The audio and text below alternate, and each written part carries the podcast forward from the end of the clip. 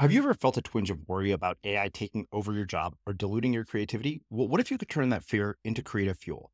We've just published an amazing new ebook called The Four Keys to Success in an AI World. And this is more than just a guide, it's a deep exploration into the human skills that AI can't touch, the skills that are essential for standing out and thriving, no matter how much technology evolves. We're talking about real differentiators here like creativity, emotional intelligence, critical thinking, and much more. Inside, you'll find actionable insights and strategies to develop these skills, whether you're a creative person, a business person, or just simply someone who loves personal development. This isn't a story about tech taking over, it's a story of human creativity thriving alongside AI.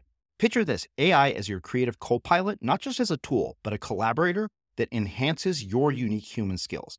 The Four Keys ebook will show you exactly how to do that and view AI in a new way that empowers you instead of overshadows you. Transform your creative potential today. Head over to unmistakablecreative.com slash four keys. Use the number four, K E Y S. That's unmistakablecreative.com slash four keys and download your free copy. So I, I was on Twitter, I was on Facebook. Um, this was pre Instagram, um, really by by necessity.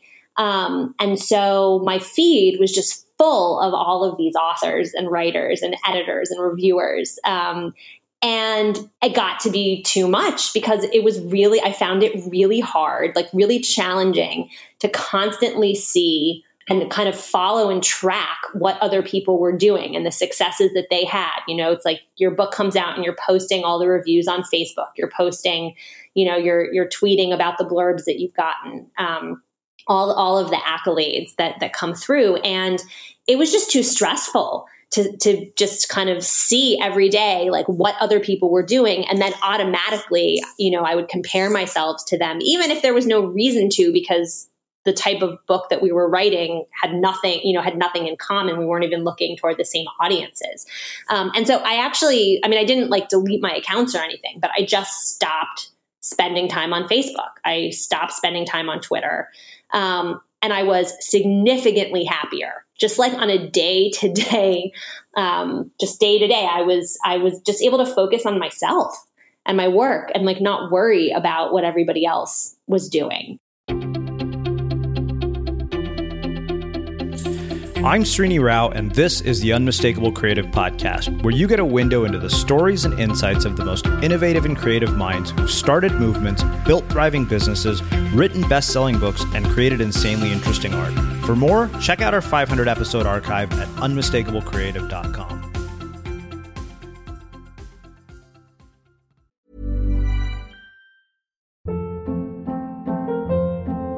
Hold up. What was that? Boring. No flavor. That was as bad as those leftovers you ate all week. Keke Palmer here, and it's time to say hello to something fresh and guilt-free. Hello Fresh. Jazz up dinner with pecan-crusted chicken or garlic butter shrimp scampi. Now that's music to my mouth. Hello Fresh. Let's get this dinner party started. Discover all the delicious possibilities at hellofresh.com. There's never been a faster or easier way to start your weight loss journey than with PlushCare. PlushCare accepts most insurance plans and gives you online access to board-certified physicians who can prescribe FDA-approved weight loss medications like Wegovy and Zepbound for those who qualify. Take charge of your health and speak with a board-certified physician about a weight loss plan that's right for you. Get started today at plushcare.com slash weight loss. That's plushcare.com slash weight loss. plushcare.com slash weight loss. Hi, I'm Daniel, founder of Pretty Litter. Cats and cat owners deserve better than any old-fashioned litter. That's why I teamed up with scientists and veterinarians to create Pretty Litter. Its innovative crystal formula has superior odor control and weighs up to 80% less than clay litter. Pretty Litter even monitors health by changing colors to help detect early signs of potential illness. It's the world's smartest kitty litter. Go to prettylitter.com and use code ACAST for 20% off your first order and a free cat toy. Terms and conditions apply. See site for details.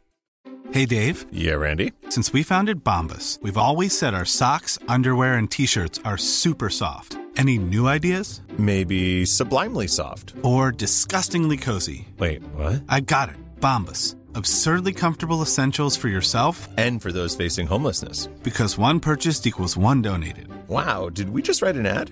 Yes. Bombas. Big comfort for everyone. Go to bombas.com slash ACAST and use code ACAST for 20% off your first purchase. Life is full of what ifs, some awesome, like what if AI could fold your laundry? And some, well, less awesome, like what if you have unexpected medical costs? United Healthcare can help get you covered with Health Protector Guard fixed indemnity insurance plans. They supplement your primary plan to help you manage out of pocket costs. No deductibles, no enrollment periods, and especially no more what ifs. Visit uh1.com to find the Health Protector Guard plan for you. As creators, we're always on the move. Whether it's a live podcast event, a pop up shop, or a workshop, we're constantly interacting with community, and that's where Tap to Pay on iPhone and Stripe comes in. Imagine this you're at a live event, a listener loves your merch, or a participant wants to sign up for your course on the spot. With Tap to Pay on iPhone and Stripe, you can accept their payments right there and then, right from your iPhone, so there's no extra hardware or no delays. Total game changer. It's not just for creators, any business owner can do this. It's about making transactions smoother and much more personal, growing your business in your way. We've been using Stripe for our products and courses for a long time, and now with Tap to Pay on iPhone, you can take your business to the next level too. So visit stripe.com slash tap iPhone to learn more. Remember, folks, with Tap to Pay on iPhone and Stripe, your business is always at your fingertips.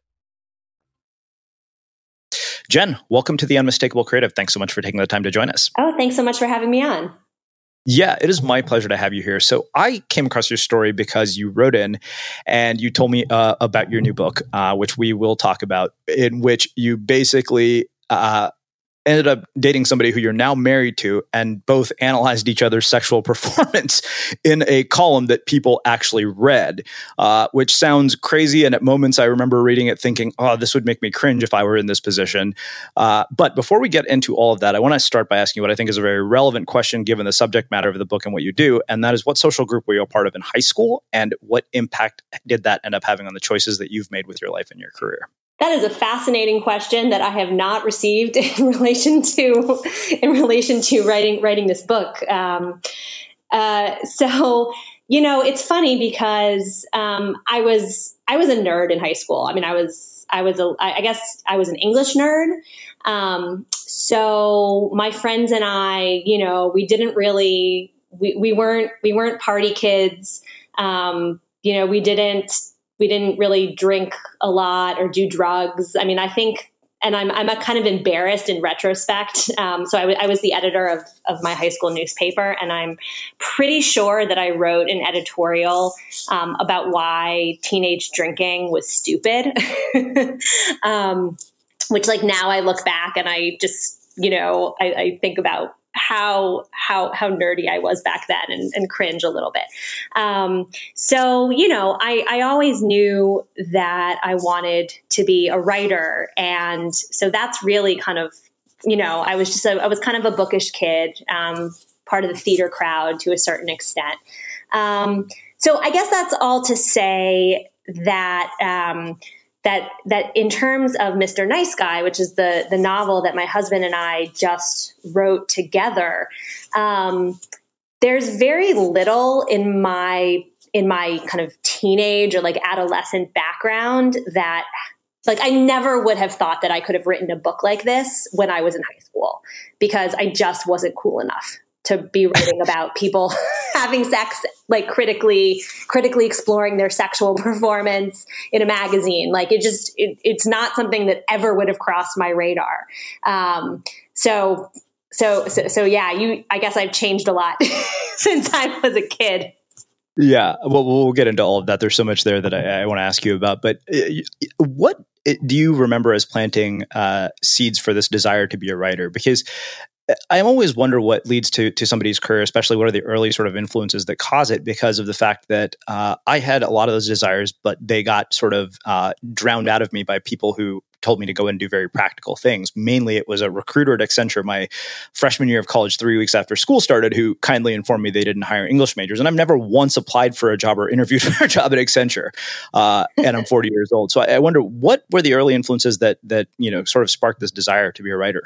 You know, I was really lucky to. So I grew up in uh, Washington, D.C., and I went to a private school um, that was a very liberal, artsy private school. Um, it was the kind of school where you know, we called all of our teachers by their first names. There was not only was there no dress code, but it was it was kind of like you were, um, you know, you you got more respect uh, if you you know dressed in some kind of like wacky way or or frankly like didn't wear clothes.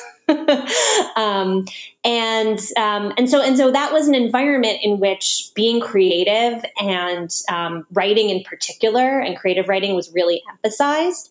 So you know I was really lucky to to be raised in an environment where where following you know your creative passion um, was was encouraged, was actively encouraged. Um, I mean, I remember I had this, and again, another thing that now I cringe to to think back upon. But I remember being in the eighth grade and um, and not really really enjoying English class, and then encountering this teacher um, who, you know, such a cliche, but we were reading The Catcher in the Rye, and all of a sudden I like learned about symbolism and I and I learned about imagery and there was just something about the way that this teacher presented all that stuff that really just caught my attention. I mean, you know, if, if you were to have, um, if my husband were to be here, he would say that he hated English class for precisely those reasons that, you know, having to unpack literature ruined it for him. I mm-hmm. really love that stuff. I mean, it was kind of like a treasure hunt. Um, and, you know, I don't feel that way about Salinger anymore, but that's another story. um, so, like, not at all. Um, but, but as a kid, um, it was just a whole new world that, that kind of opened up, up to me. And really, from the time that I was, you know, 12, 13 years old, um, I just wanted to immerse myself in books and I really wanted to write them. Hmm. Uh, as the editor uh, of, of, a high school newspaper, and, and I, I, don't know how old you are, but I'm guessing we were probably semi close in age, and potentially uh, that time predates sort of blogging and online publishing. If it doesn't, correct me if I'm wrong. But uh, I, I, wonder, as the editor of a, of a, high school newspaper, what are the lessons in uh, craft and mastery and habit that you took away from the experience? Um, so, so yeah, I'm 38, so we are um, we are close in age, and you know, the lessons that I took away actually did not come from my high school newspaper because I think it was a pretty shitty newspaper and no one actually taught us journalism. Like, I did not know what a nut graph was, which for non journalists, like the thesis of the news story, until I was actually in journalism school a decade ago. So, um, but but I think um, you know I here, here, here's an analogy. Um, when, when I was little, I used to do, I used to dance a lot, and I was, um, I was in a uh, like a, a children's dance company, and it was a modern dance company. And at a certain point, the teacher told us that if we wanted to continue on, we had to take ballet. And the reason that we had to take ballet um, was so that we could l- really lock down the fundamentals of the specific movements and to be very precise. Um, once we had all of that down, then we could kind of use that foundation to do modern dance and jazz and, and, and all, you know, what I considered to be really fun dancing. Um, and I actually quit dancing um, because I couldn't I, I, just had no patience for for ballet um, and and for that rigor um, and precision.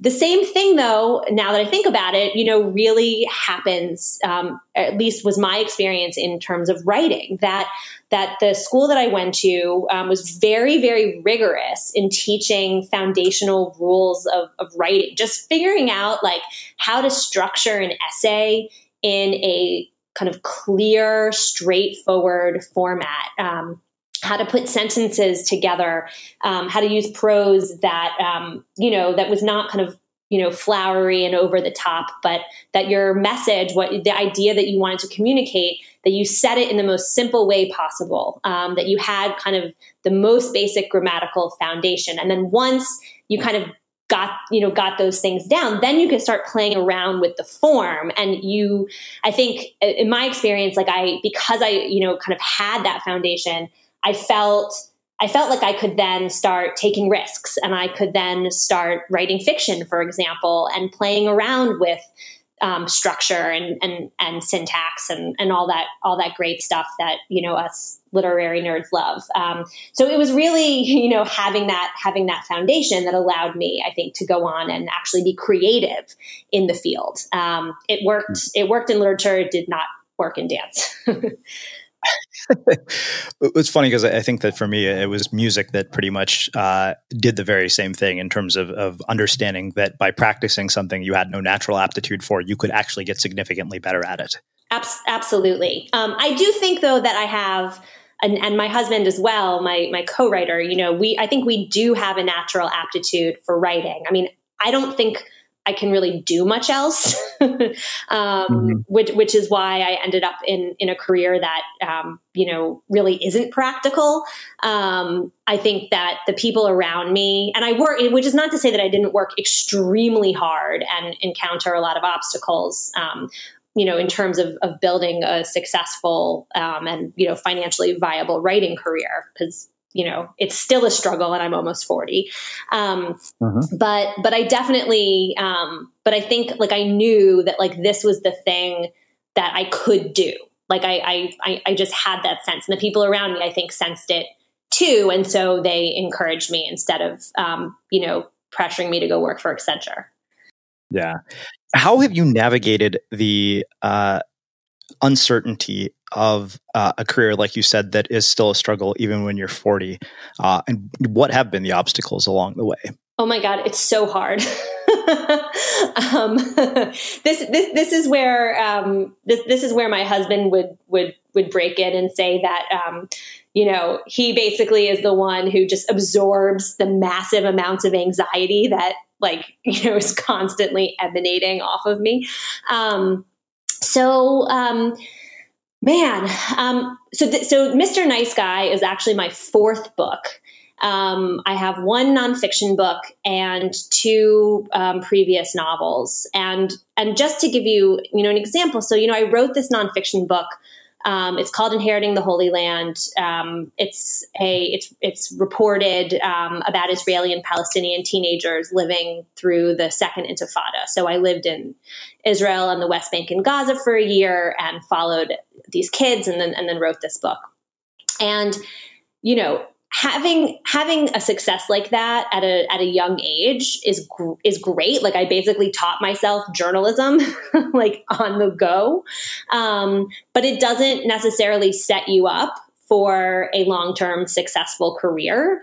Um, certainly, I had never done shorter form journalism. I had no idea how to pitch. I had no idea how to you know make editorial contacts. And so after that book came out i think i was 25 when it when it came out i then had a long period of like trying to figure out what i was doing with my life and my career because i was like trying to get articles published in newspapers and magazines and just like wasn't getting getting any traction or or maybe a little bit but not enough to actually like make a living and and be sustainable.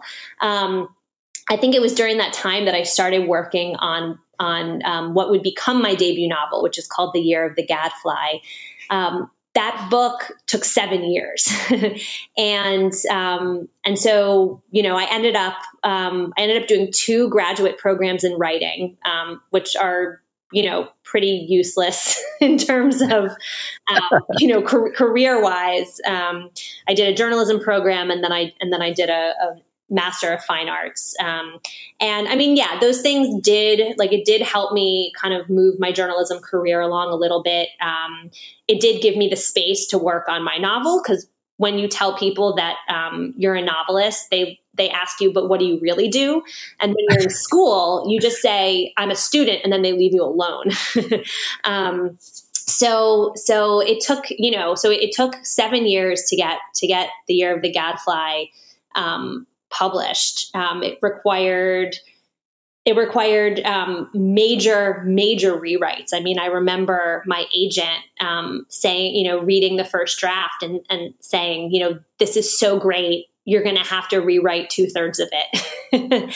um, and you know, after I freaked out and then absorbed um, absorbed her notes, I set about rethinking, you know, massive amounts of of the plot and restructuring and really kind of, you know, just getting back into the into the work until I got the book to a place that my agent thought she would be able to sell. Um, and then similarly on the on the journalism side, I mean, it was just really slow going. I, I think you know today I write for you know the best papers in the country, the New York Times, the Washington Post. Um, but I would say that it's it's really only taken. I mean, it's taken until the last few years when I, you know, when I've developed these relationships with editors where I can, you know, reliably place stories. Um, and again, I'm in my late 30s. so it's just it's just tough. One of my favorite ways to spread the message of our mission here at the Unmistakable Creative is through speaking. In the last two years, I've delivered keynotes and workshops to professional associations, large companies like Citibank and Meredith Corp, and even small ones on how creativity can lead to better working environments, fuel innovation, and increase the bottom line. So if you think I'd be a fit for your upcoming event and want to learn more, visit speaking.unmistakablecreative.com and get in touch. Again, that's speaking.unmistakablecreative.com. Mm-hmm. Why do you think people give up along the way? Um, I think people give up because they get discouraged. I think they get discouraged. I think, well, okay, so there's the practical consideration like, how are you supporting yourself? Um, that is not a small question as a writer. Like, how are you supporting yourself? And, you know, I've definitely been lucky, um, you know, to have like a family that's been very supportive, including financially, but also um, you know, I was I was very lucky when I was in graduate school to get to get a teaching fellowship that allowed me to um, actually extend the time that I was in graduate school and subsidize um, my ability to live in New York, where you know where I was at school. Which you know, without that, um, it would have been really difficult to simply focus on the work as opposed to you know having to get a waitressing job or something like that and then you know being exhausted at, at the end of the day. So I think, you know, financial considerations, um, you know, not to be, not to be under, you know, devalued or taken lightly.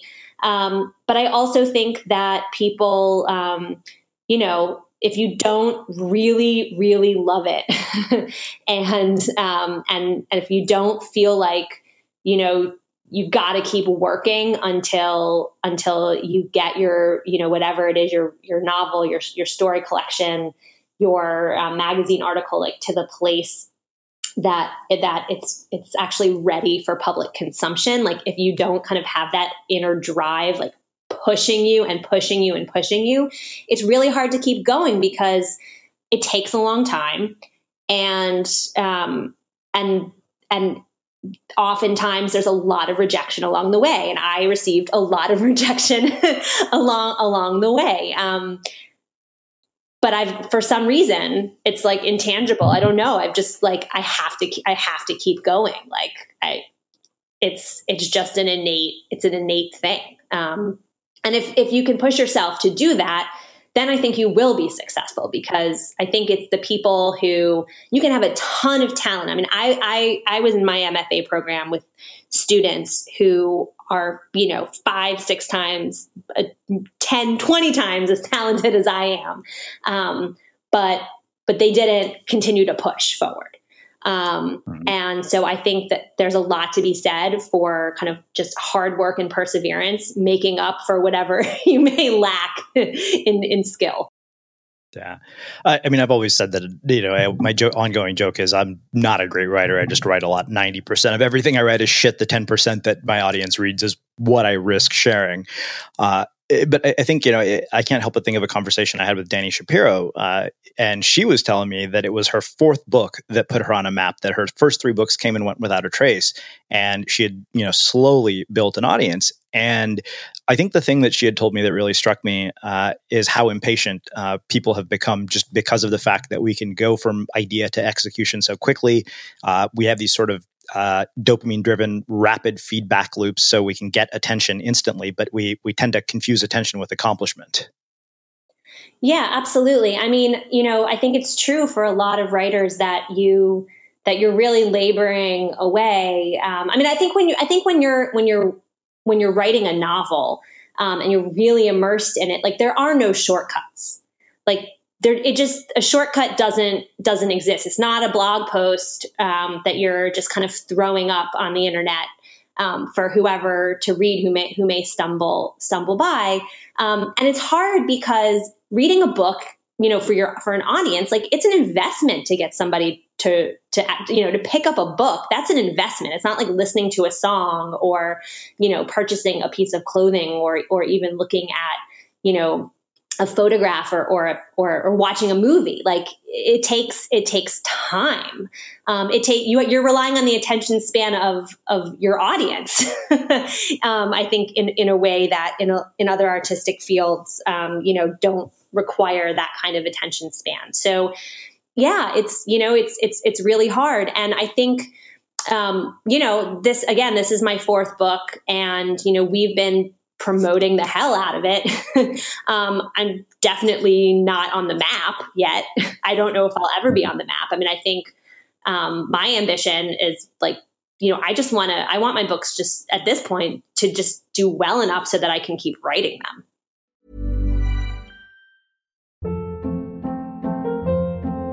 Hold up. What was that? Boring. No flavor. That was as bad as those leftovers you ate all week. Keke Palmer here, and it's time to say hello to something fresh and guilt-free. Hello Fresh. Jazz up dinner with pecan-crusted chicken or garlic butter shrimp scampi. Now that's music to my mouth. Hello Fresh. Let's get this dinner party started. Discover all the delicious possibilities at hellofresh.com. Hi, I'm Daniel, founder of Pretty Litter. Cats and cat owners deserve better than any old fashioned litter. That's why I teamed up with scientists and veterinarians to create Pretty Litter. Its innovative crystal formula has superior odor control and weighs up to 80% less than clay litter. Pretty Litter even monitors health by changing colors to help detect early signs of potential illness. It's the world's smartest kitty litter. Go to prettylitter.com and use code ACAST for 20% off your first order and a free cat toy. Terms and conditions apply. See site for details. A lot can happen in three years, like a chatbot may be your new best friend. But what won't change? Needing health insurance. United Healthcare Tri Term Medical Plans, underwritten by Golden Rule Insurance Company, offer flexible, budget friendly coverage that lasts nearly three years in some states. Learn more at uh1.com. Millions of people have lost weight with personalized plans from Noom, like Evan, who can't stand salads and still lost 50 pounds. Salads, generally, for most people, are the easy button, right? For me, that wasn't an option. I never really was a salad guy. That's just not who I am. But Noom worked for me. Get your personalized plan today at Noom.com. Real Noom user compensated to provide their story. In four weeks, the typical Noom user can expect to lose one to two pounds per week. Individual results may vary. Since 2013, Bombas has donated over 100 million socks, underwear, and t shirts to those facing homelessness if we counted those on air, this ad would last over 1,157 days. But if we counted the time it takes to make a donation possible, it would take just a few clicks. Because every time you make a purchase, Bombas donates an item to someone who needs it. Go to bombas.com slash ACAST and use code ACAST for 20% off your first purchase. That's bombas.com slash ACAST, code ACAST. As creators, we're always on the move. Whether it's a live podcast event, a pop up shop, or a workshop, we're constantly interacting with community, and that's where Tap to Pay on iPhone and Stripe comes in. Imagine this you're at a live event, a listener loves your merch, or a participant wants to sign up for your course on the spot. With Tap to Pay on iPhone and Stripe, you can accept their payments right there and then, right from your iPhone, so there's no extra hardware or no delays. Total game changer. It's not just for creators, any business owner can do this. It's about making transactions smoother and much more personal, growing your business in your way. We've been using Stripe for our products and courses for a long time, and now with Tap to Pay on iPhone, you can take your business to the next level too. So visit stripe.com slash tap iPhone to learn more. Remember, folks, with Tap to Pay on iPhone and Stripe, your business is always at your fingertips. Yeah, I think that that's that's one of those realizations that I had even with my last book. Uh, and you know, over the last year, I've gotten to interview people whose books have come out just shortly after mine. Many of who've hit the New York Times bestseller list. And I remember my sister asking, she's like, "How's it going?" I said, "Well, um, hasn't it hit a bestseller?" She's like, "Well, isn't that the entire message of the book that it's creativity for its own sake?" I said, "Yeah, I get it." But uh, so it, what that makes me wonder is, are there moments in your life where you have uh, had a tendency to experience envy or comparison when you see other writers uh, who've succeeded in ways that you haven't yet? Oh, that's why I quit social media. I mean, I'm, I'm finding myself using it less and less. Yeah. Um, I, I, um, when my first, when my, when my debut novel, The Year of the Gad, Gadfly, when that came out in, I think it was 20, I don't even remember, 2012, I think. And, um, and I was on, I was on social media a lot to try to network and make connections. Um, in hopes of like being part of a community, in hopes of connecting with reviewers, um, editors, basically just like you know doing the due diligence that that an author has to do in order to promote their own work because you really do have to promote your own work. You cannot rely on your publisher for even if your publisher is committed to you, you still can't really rely on them for for a lot. So. Um, so I, I, was on Twitter, I was on Facebook. Um, this was pre Instagram, um, really by by necessity.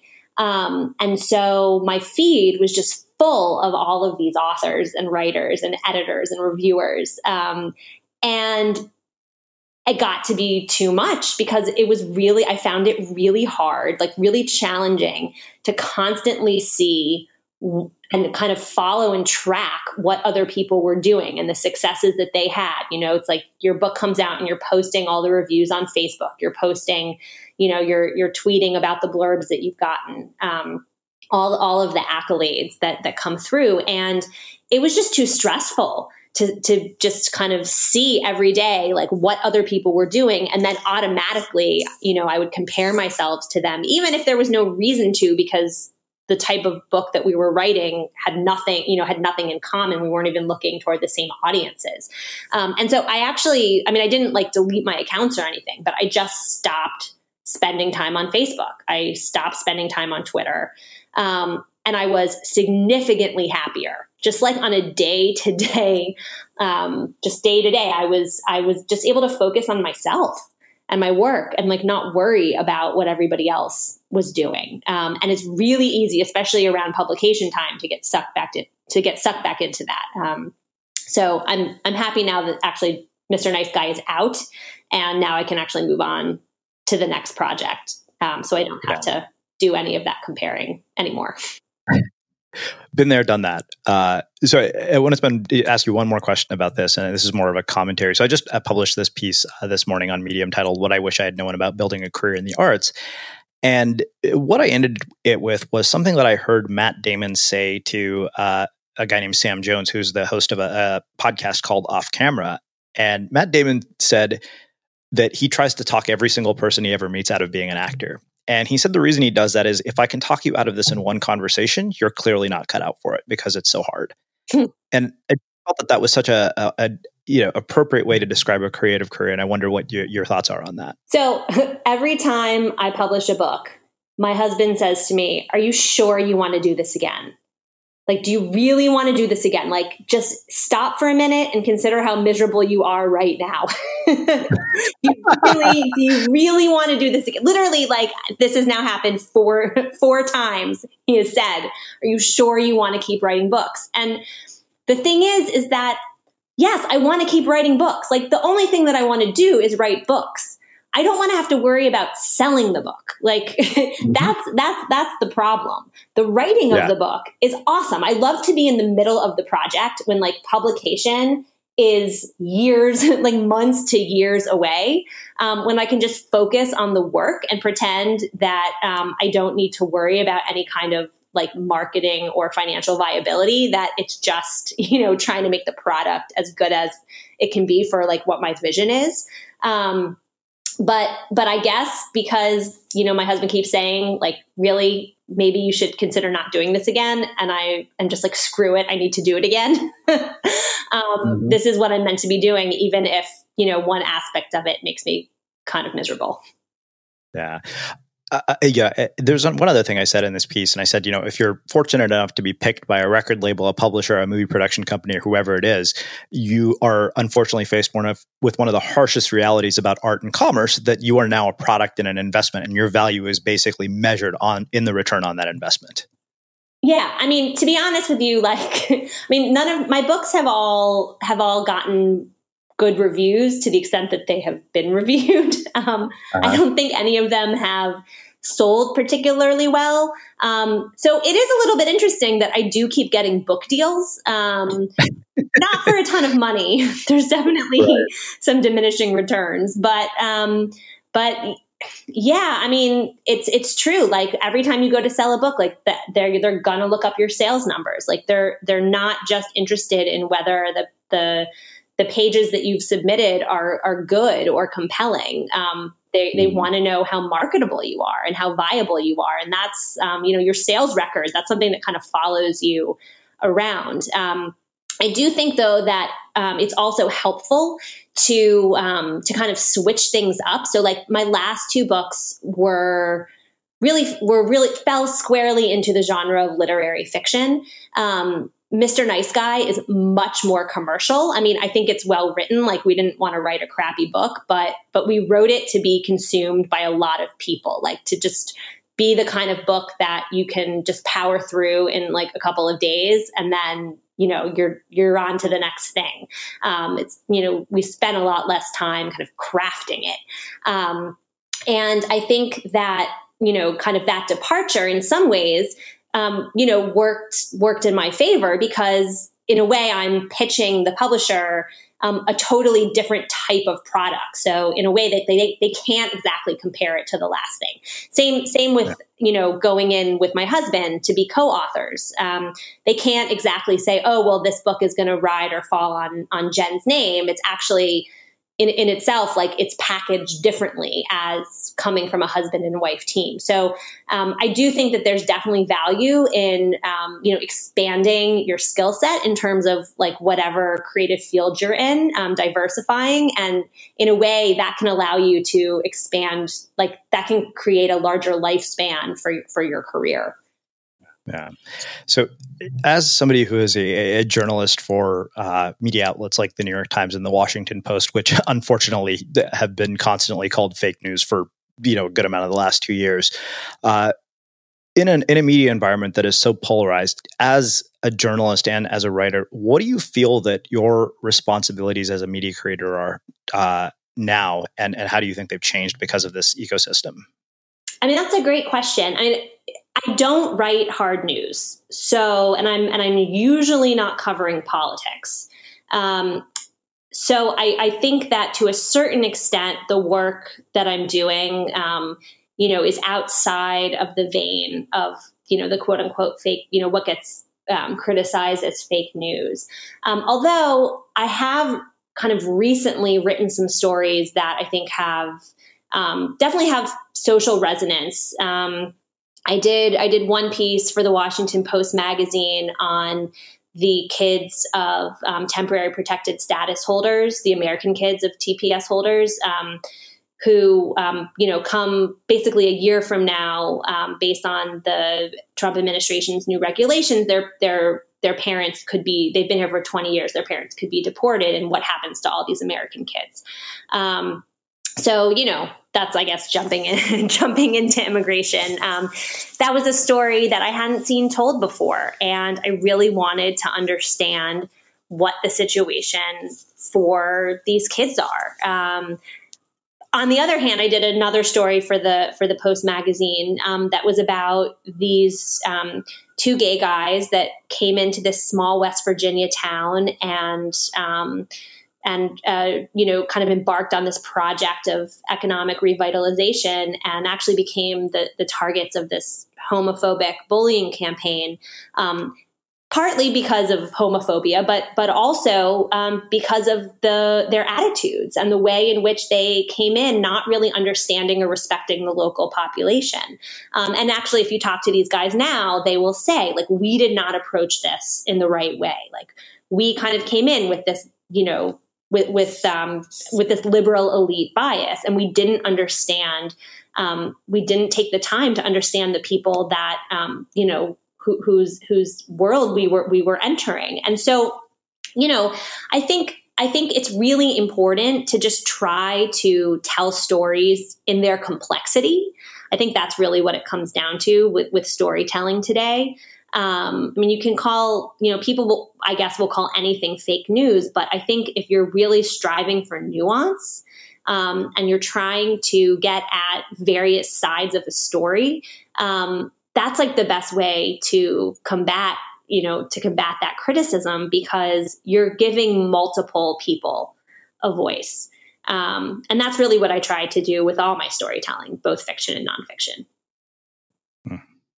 well uh, let's do this let's shift gears uh, and actually get into the book but the way when i get there is you know you mentioned you were a nerd in high school how in the world did you become cool enough to write about this subject Um, so just a little bit of background. So, so Mr. Nice Guy. Um, so it's a novel about two people who every week sleep together and then critically review each other's sexual performance in a magazine. And it is set against the backdrop of uh, New York City's um, kind of competitive, cutthroat, and glamorous um, publishing and magazine world.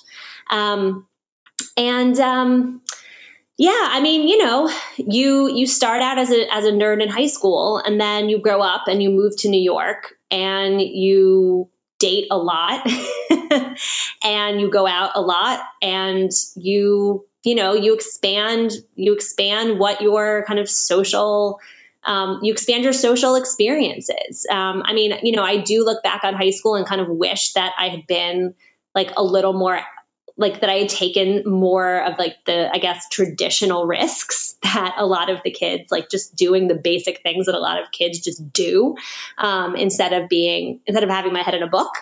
Um, so I think that, you know, as a young adult, I was really eager to make up for a lot of to make up for a lot of that. Um, actually, my husband and I, um, so my husband's the co-author on on the novel.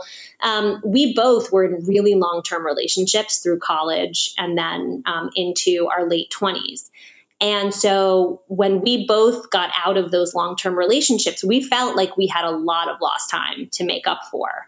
So we just like jumped into the New York City dating scene hardcore, like, you know, multiple dating sites and multiple dates a week, if not a day, um, and just really trying to get to like just rack up as many experiences as we possibly could.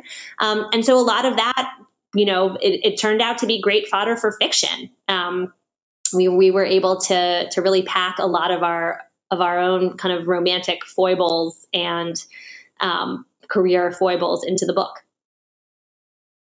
Hey, it's Srini. I hope you're liking this episode of The Unmistakable Creative. Did you know that every Sunday, our community manager, Melina, sends out 10 key takeaways from episodes like this one?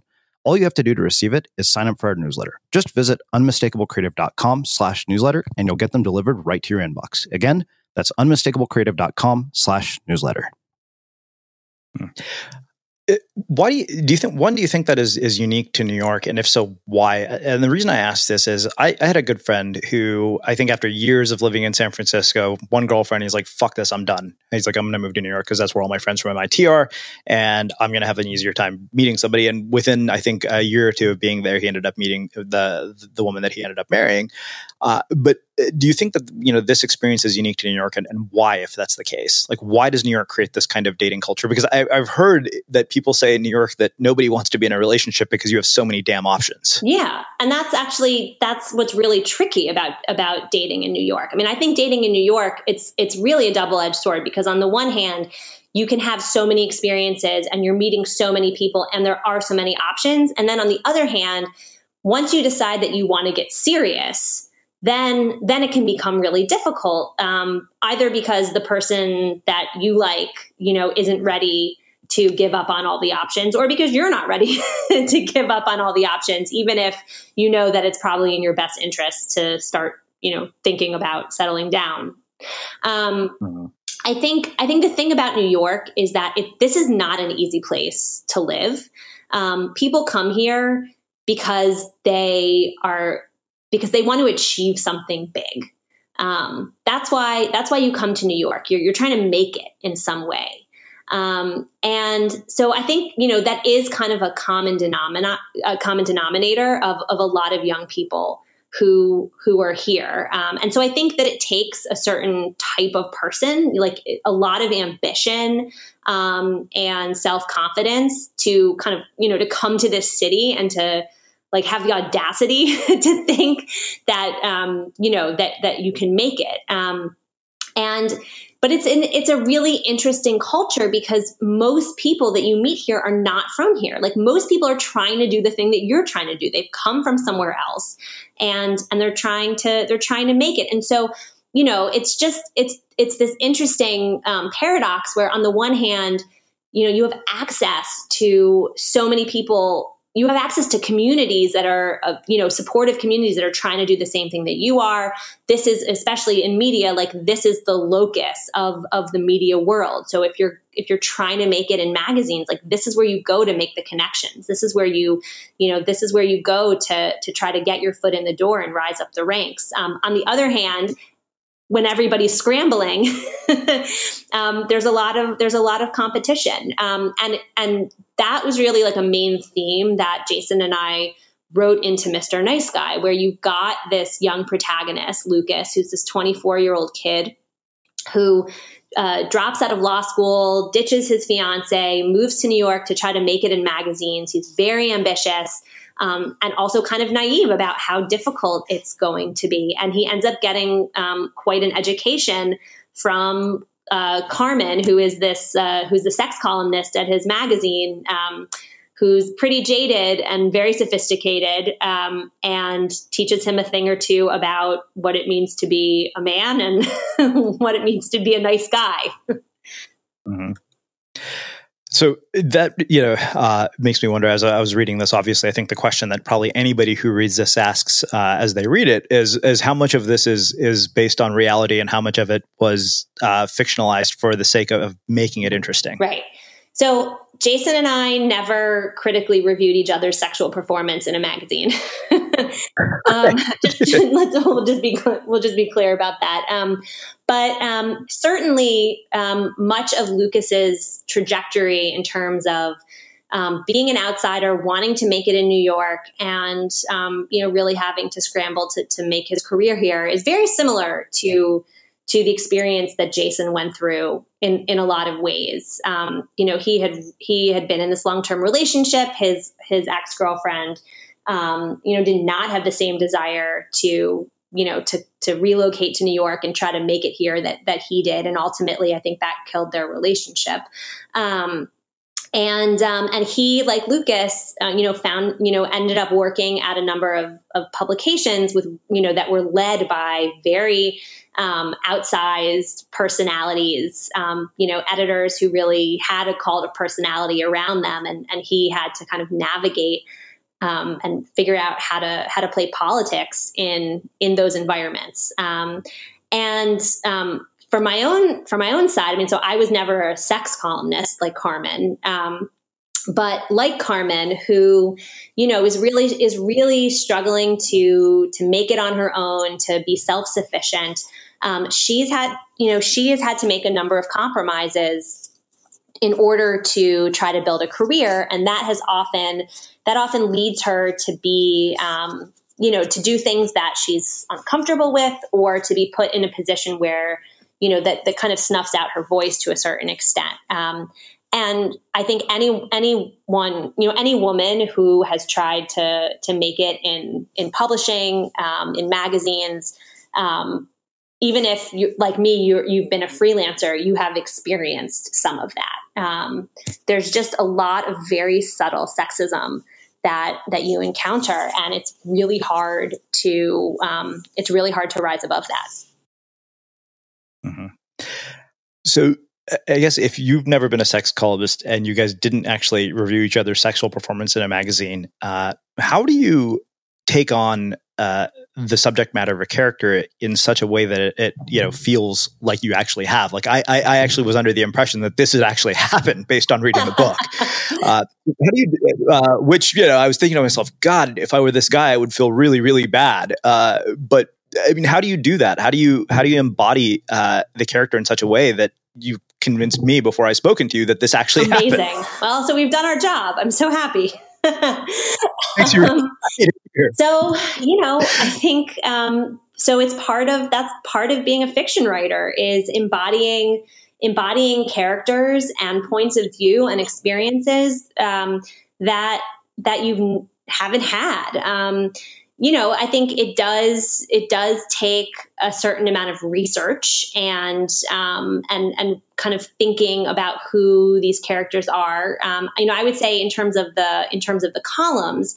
So, um, you know, Jason and I spent a lot of time talking about kind of who who are who are Lucas and Carmen? What do they want? What are they trying to achieve? And how is that going to influence the way in which they talk about sex and write about sex? Um, and Jason and I ended up talking about sex quite a bit. Um, it was actually great for our marriage because we've been married now for seven years, and um, you know we're we're very happily married. But you know after seven years, you kind of stop talking about things. Like you just kind of get into a routine. And I think that that being forced to kind of delve into the the mindset of these characters, like forced us to talk about stuff in our own relationship um, that we hadn't talked about in a really long time.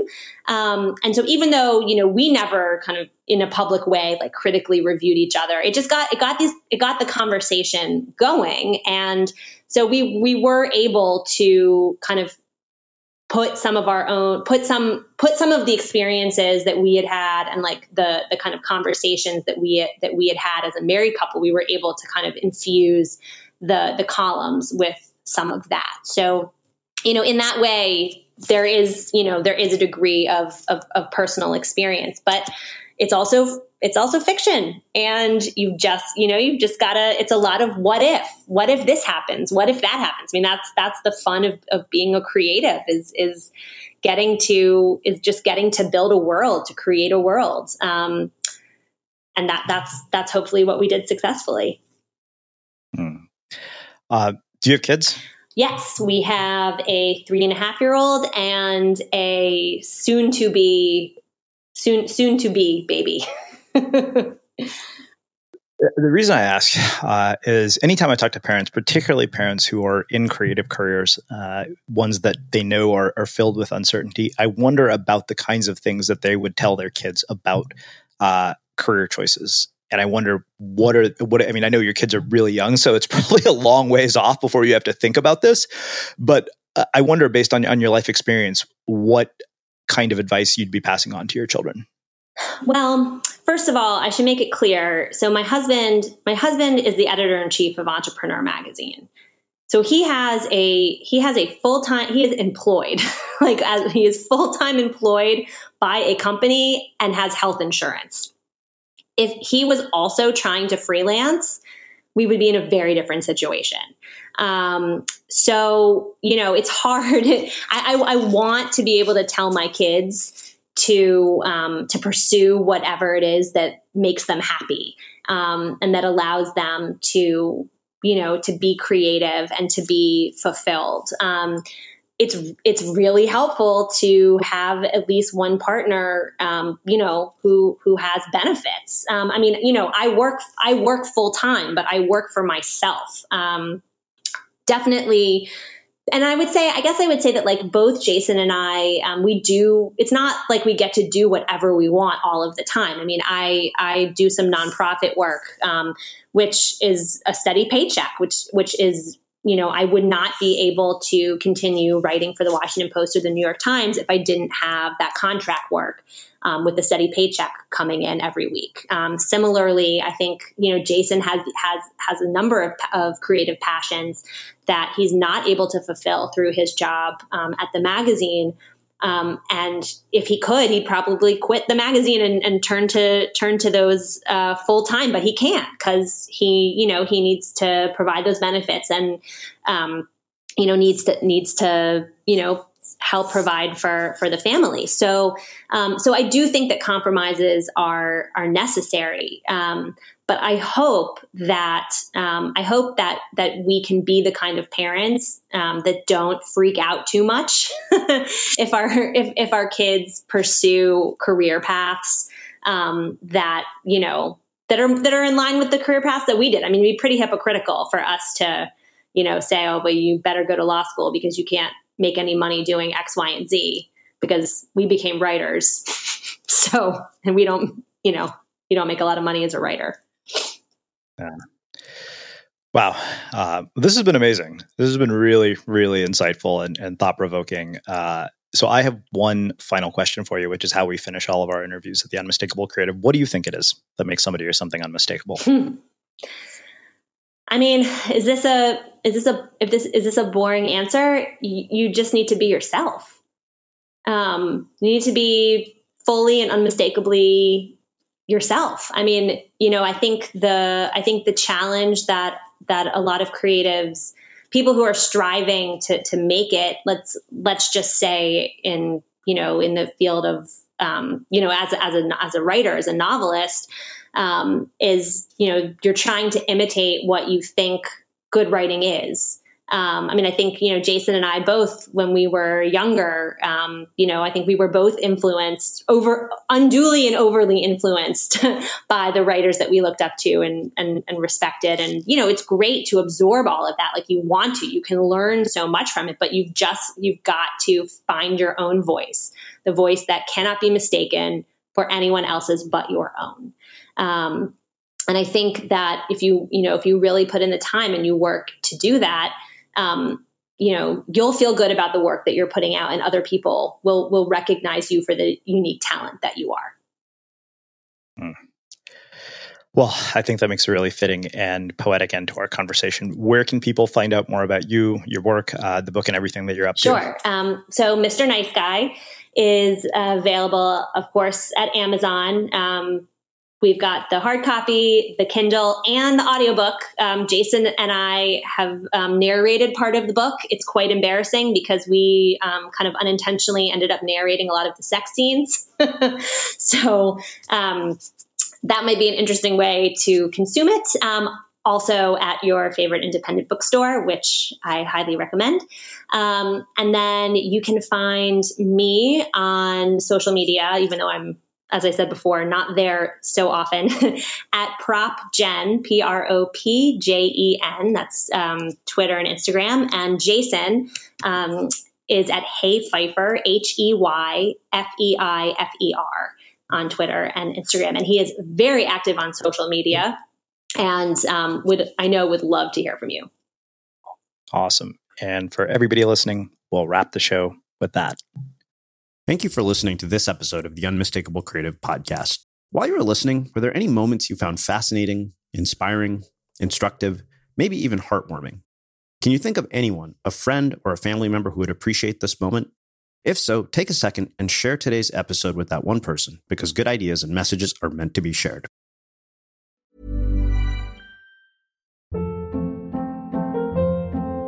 Hold up. What was that? Boring. No flavor. That was as bad as those leftovers you ate all week. Keke Palmer here, and it's time to say hello to something fresh and guilt-free. Hello Fresh. Jazz up dinner with pecan-crusted chicken or garlic butter shrimp scampi. Now that's music to my mouth. Hello Fresh. Let's get this dinner party started. Discover all the delicious possibilities at hellofresh.com. Hi, I'm Daniel, founder of Pretty Litter. Did you know cats tend to hide symptoms of sickness and pain? I learned this the hard way after losing my cat, Gingy. So I created Pretty Litter, a health monitoring litter that helps detect early signs of illness by changing colors, saving you money and potentially your cat's life. Pretty Litter is veterinarian developed, and it's the easiest way to keep tabs on your fur baby's health right at home. Go to prettylitter.com and use code ACAST for 20% off your first order and a free cat toy. Terms and conditions apply. See site for details. Imagine the softest sheets you've ever felt. Now imagine them getting even softer over time. That's what you'll feel with Boll and Branch's organic cotton sheets. In a recent customer survey, 96% replied that Boll and Branch sheets get softer with every wash. Start getting your best night's sleep in these sheets that get softer and softer for years to come. Try their sheets with a 30-night guarantee. Plus, get 15% off your first order at bollandbranch.com. Code BUTTERY. Exclusions apply. See site for details.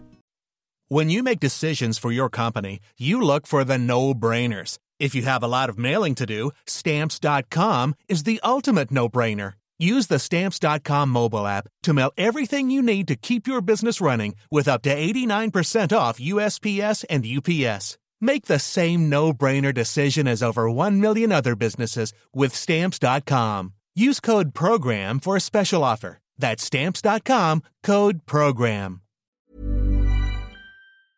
Have you ever felt a twinge of worry about AI taking over your job or diluting your creativity? Well, what if you could turn that fear into creative fuel? We've just published an amazing new ebook called The Four Keys to Success in an AI World. And this is more than just a guide, it's a deep exploration into the human skills that AI can't touch, the skills that are essential for standing out and thriving, no matter how much technology evolves. We're talking about real differentiators here like creativity, emotional intelligence, critical thinking, and much more. Inside, you'll find actionable insights and strategies to develop these skills, whether you're a creative person, a business person, or just simply someone who loves personal development. This isn't a story about tech taking over, it's a story of human creativity thriving alongside AI. Picture this AI as your creative co pilot, not just as a tool, but a collaborator that enhances your unique human skills. The Four Keys ebook will show you exactly how to do that and view AI in a new way that empowers you instead of overshadows you. Transform your creative potential today. Head over to unmistakablecreative.com slash four keys. Use the number four, K E Y S. That's unmistakablecreative.com slash four keys and download your free copy.